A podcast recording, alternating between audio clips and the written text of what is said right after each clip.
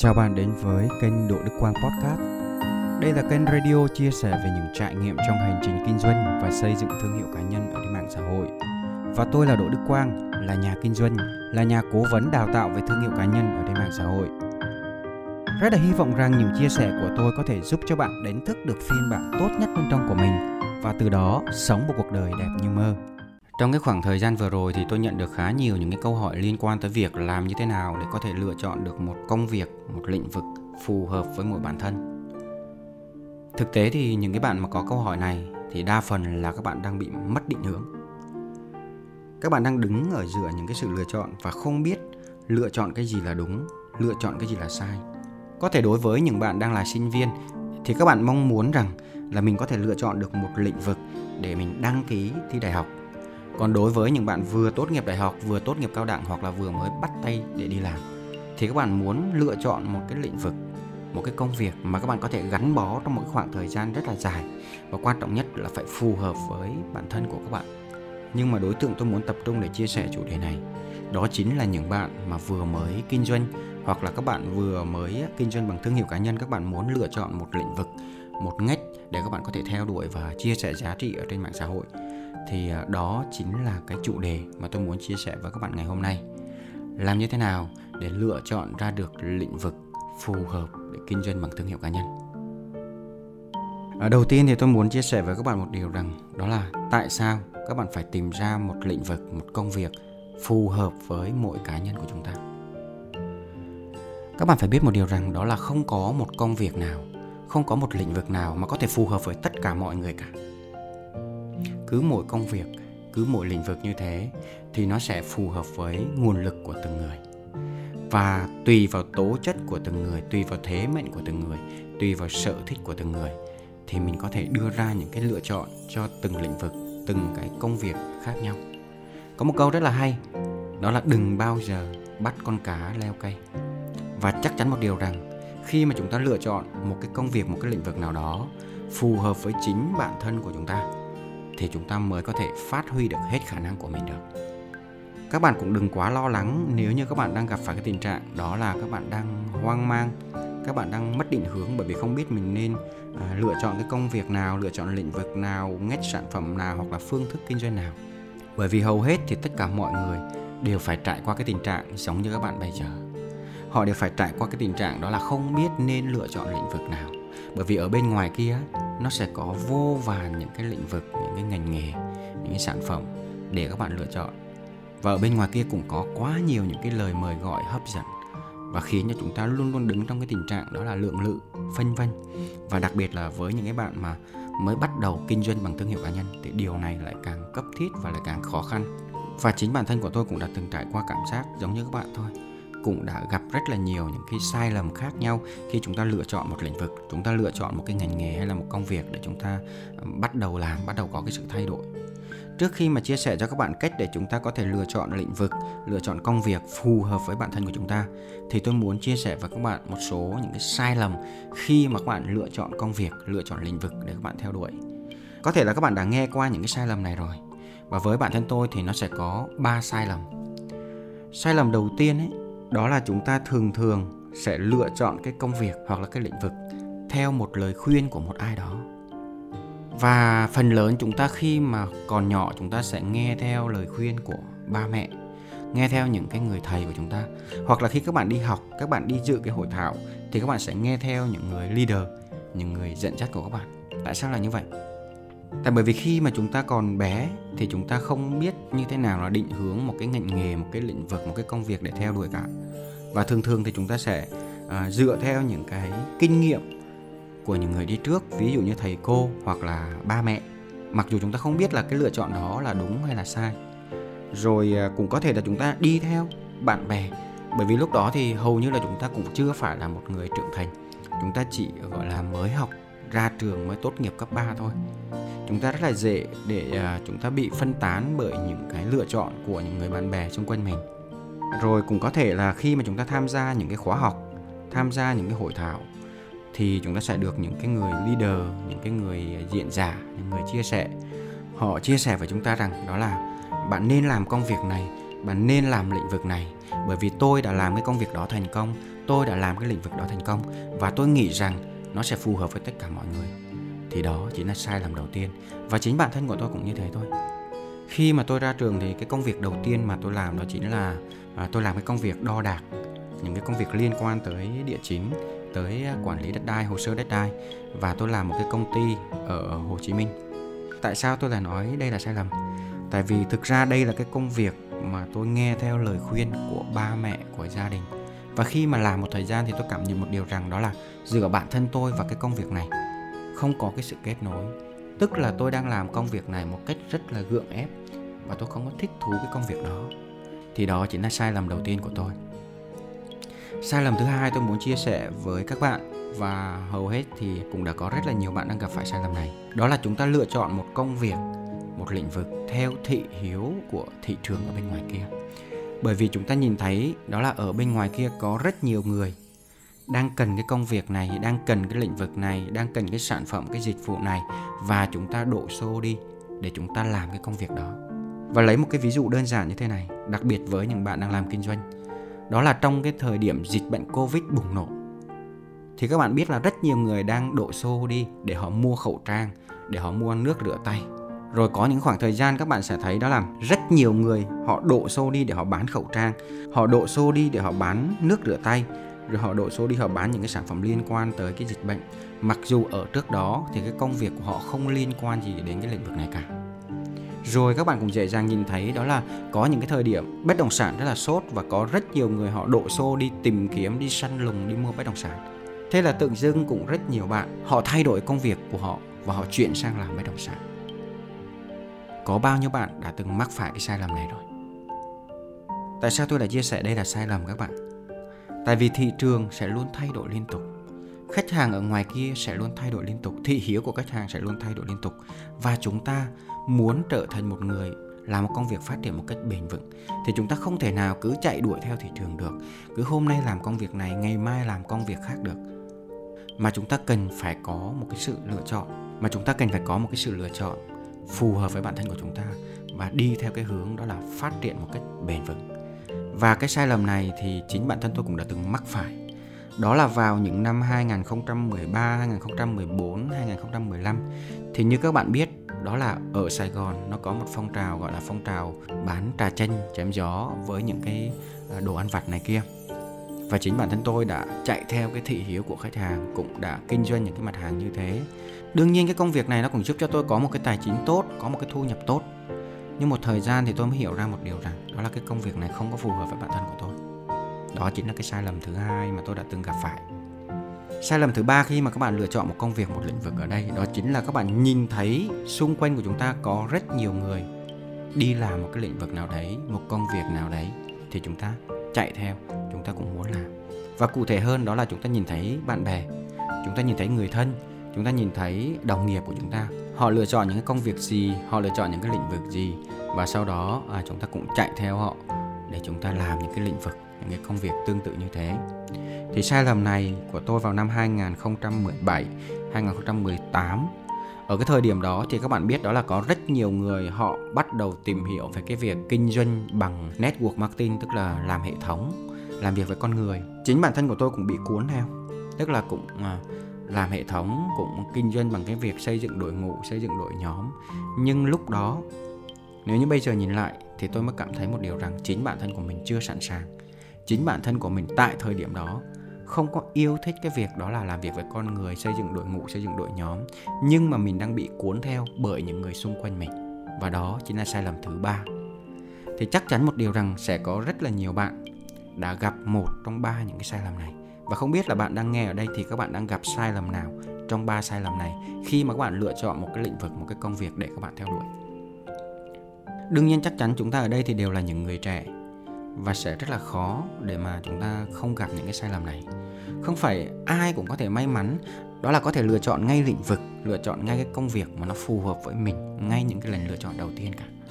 Sẽ có những cái sai sót, sẽ có những cái sai lầm tương tự như thế nhưng mà qua những cái chia sẻ này thì tôi muốn nói với các bạn một điều rằng, đó là khi mà các bạn lựa chọn một lĩnh vực hoặc là các bạn lựa chọn một công việc để các bạn theo đuổi, thì thứ nhất là chúng ta không nên chạy theo thị hiếu, chạy theo thị trường ở bên ngoài kia, bởi vì thị trường thay đổi liên tục. Thứ hai là chúng ta không nên chạy theo những người xung quanh của chúng ta, bởi vì đó là cái phù hợp với họ, còn bạn thì đang cần tìm cái phù hợp với bạn. Cái thứ ba đó là các bạn không nên nghe theo bất kỳ một cái lời khuyên của ai cả các bạn có thể dùng nó để tham khảo nhưng tuyệt đối không nghe bất kỳ một lời khuyên nào 100%. Và các bạn phải tập trung vào việc đó là các bạn phải tìm kiếm ra một cái công việc, một cái lĩnh vực mà phù hợp với bản thân của bạn. Bởi khi mà các bạn tìm ra cái công việc đó, lĩnh vực đó, phương thức đó thì các bạn mới có thể phát huy được hết khả năng bên trong của bạn. Và để bạn có thể tìm kiếm được điều này thì có một điều bắt buộc bạn phải làm đó chính là bạn phải thấu hiểu bản thân của mỗi cá nhân bạn. Chắc chắn là bạn phải dành thời gian để bạn thấu hiểu bản thân của bạn nhiều hơn. Có thể tôi cũng là một người gặp rất là nhiều sai lầm, nhưng chắc chắn một điều đó là tôi vẫn có được những cái sự may mắn. Cái sự may mắn đó là những cái sai lầm của tôi gặp phải thì đó là cái thời điểm mà tôi đang còn kinh doanh truyền thống, tôi đang còn kinh doanh những cái cửa hàng. Còn trước khi mà tôi bắt tay vào cái việc kinh doanh ở trên online thì tôi đã tìm ra được những cái lĩnh vực, những cái công việc mình cảm thấy phù hợp với chính bản thân của mình rồi. À, và tôi muốn chia sẻ với các bạn đó là à, trước khi mà tôi bắt tay vào tôi kinh doanh online thì tôi đã có một khoảng thời gian ngồi xuống để tìm kiếm ra cái công việc phù hợp với chính bản thân của mình. Và trong một cái quá trình tìm hiểu như thế thì tôi tìm ra được thuyết con nhím. Tức là chúng ta có thể dựa vào thuyết con nhím đó tôi hay gọi nó là nguyên tắc ba vòng tròn để có thể tìm ra được một cái công việc một cái lĩnh vực mà phù hợp với bản thân của chúng ta thông qua ba câu hỏi. Thì các bạn cũng có thể tham khảo thuyết con nhím này. Thuyết con nhím đó là à, mình vẽ ra ba vòng tròn giao nhau và sau đó mình trả lời cái câu hỏi thứ nhất. Đó là đâu là công việc là lĩnh vực mà khi bạn làm bạn cảm thấy à, đây là điều mà bạn yêu thích? Câu hỏi thứ hai đâu là công việc mà khi bạn làm thì bạn cảm thấy à, bạn giỏi? Và đâu là công việc khi bạn làm, thì người khác sẵn sàng trả tiền cho bạn và bạn có thể tạo ra được thu nhập. Thì đây chính là thuyết con nhím. Và nếu như các bạn đã từng đọc cái cuốn sách từ tốt tới vĩ đại, thì các bạn sẽ biết được cái thuyết con nhím này. Và nhờ cái thuyết con nhím này, thì trước khi bắt tay vào kinh doanh online, thì à, về cơ bản tôi và gia đình cũng đã tìm kiếm được một phần nào đó về cái công việc, về cái lĩnh vực mà nó phù hợp với bản thân của chúng ta.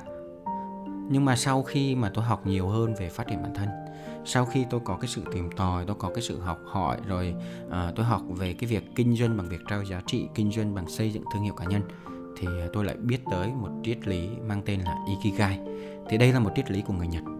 Đây là một phương pháp để giúp cho bạn có thể tìm ra được cái công việc mà bạn hứng thú mỗi buổi sáng thức dậy. Vậy thì uh, triết lý ikigai này nó là như thế nào?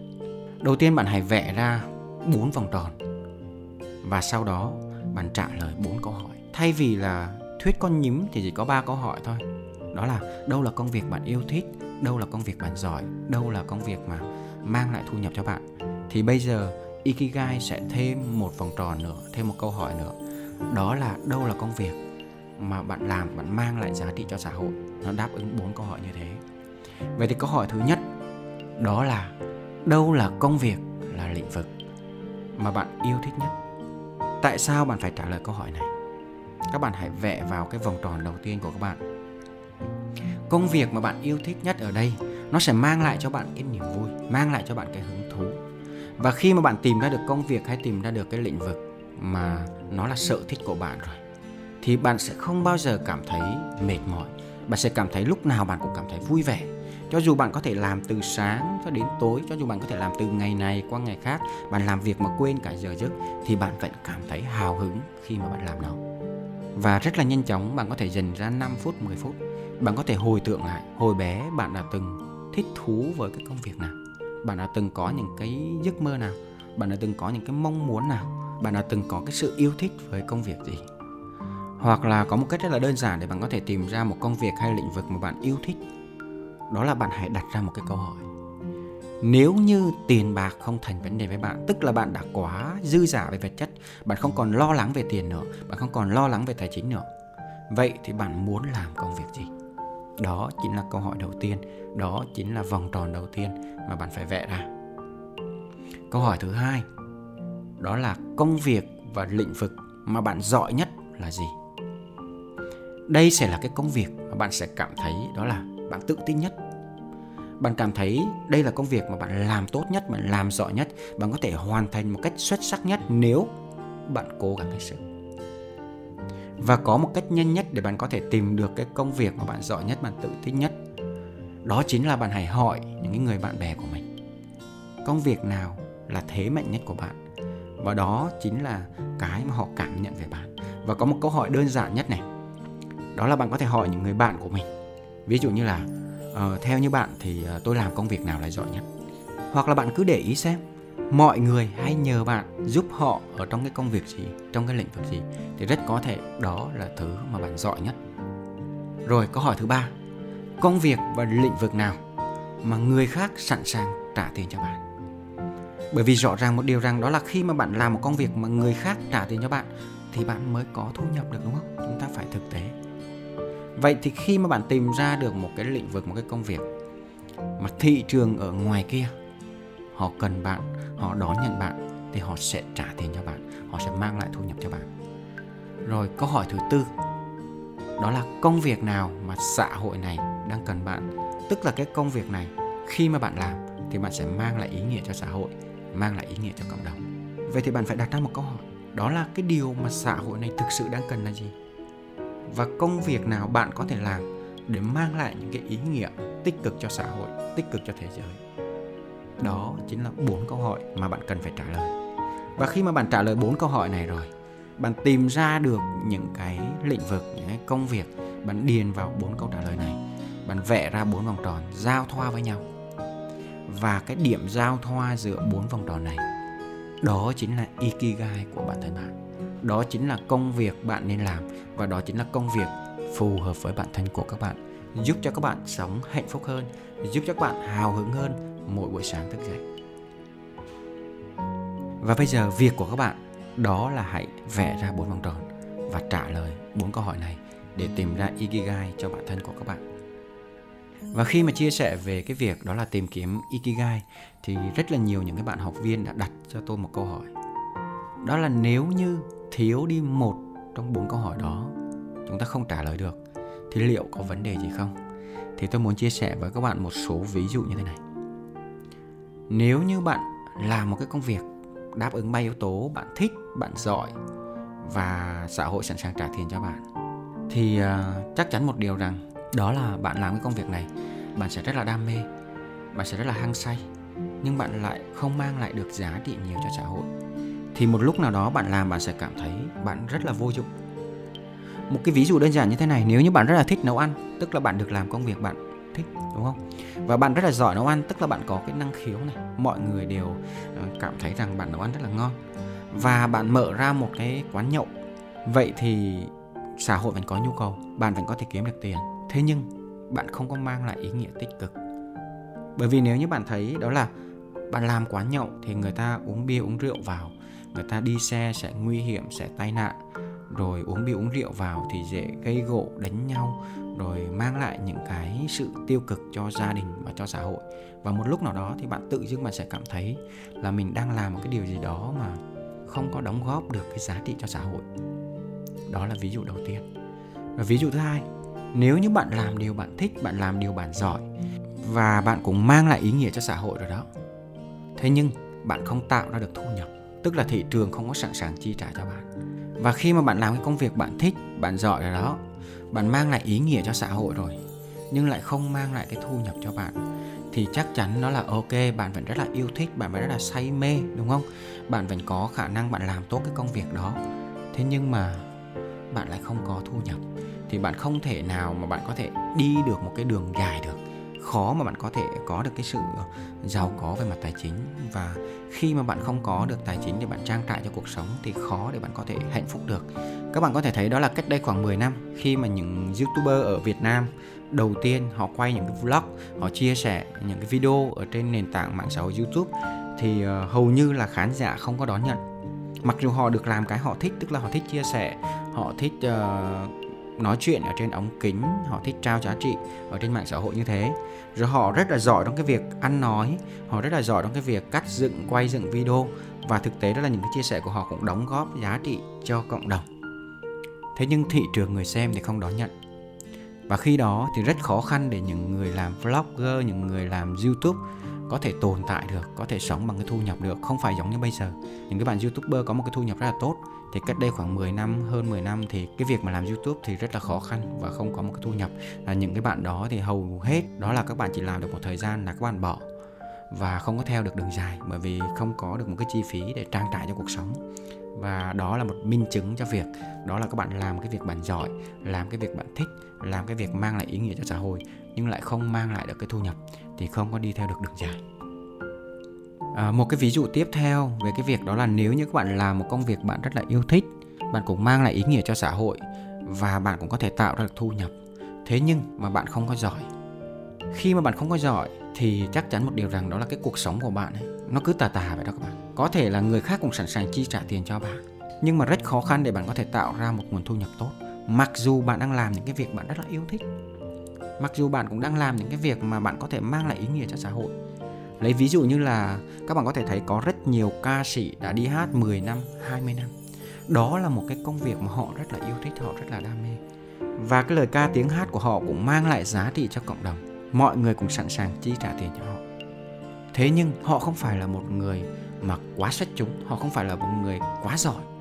Và dẫn tới một việc, đó là họ không tỏa sáng hẳn. Họ chỉ có đủ một cái thu nhập để nuôi sống bản thân của họ và nhìn vào cái công việc này không có cái sự chắc chắn và khó có được một cái sự giàu có và các bạn cũng dễ dàng nhìn thấy có rất nhiều ca sĩ như thế 10 năm, 20 năm họ cứ đi hát, họ cứ đi làm nghề nhưng họ không có nổi tiếng, họ không có tỏa sáng và cuộc sống của họ cứ tà tà ngày này qua ngày khác không có được một cái sự chắc chắn.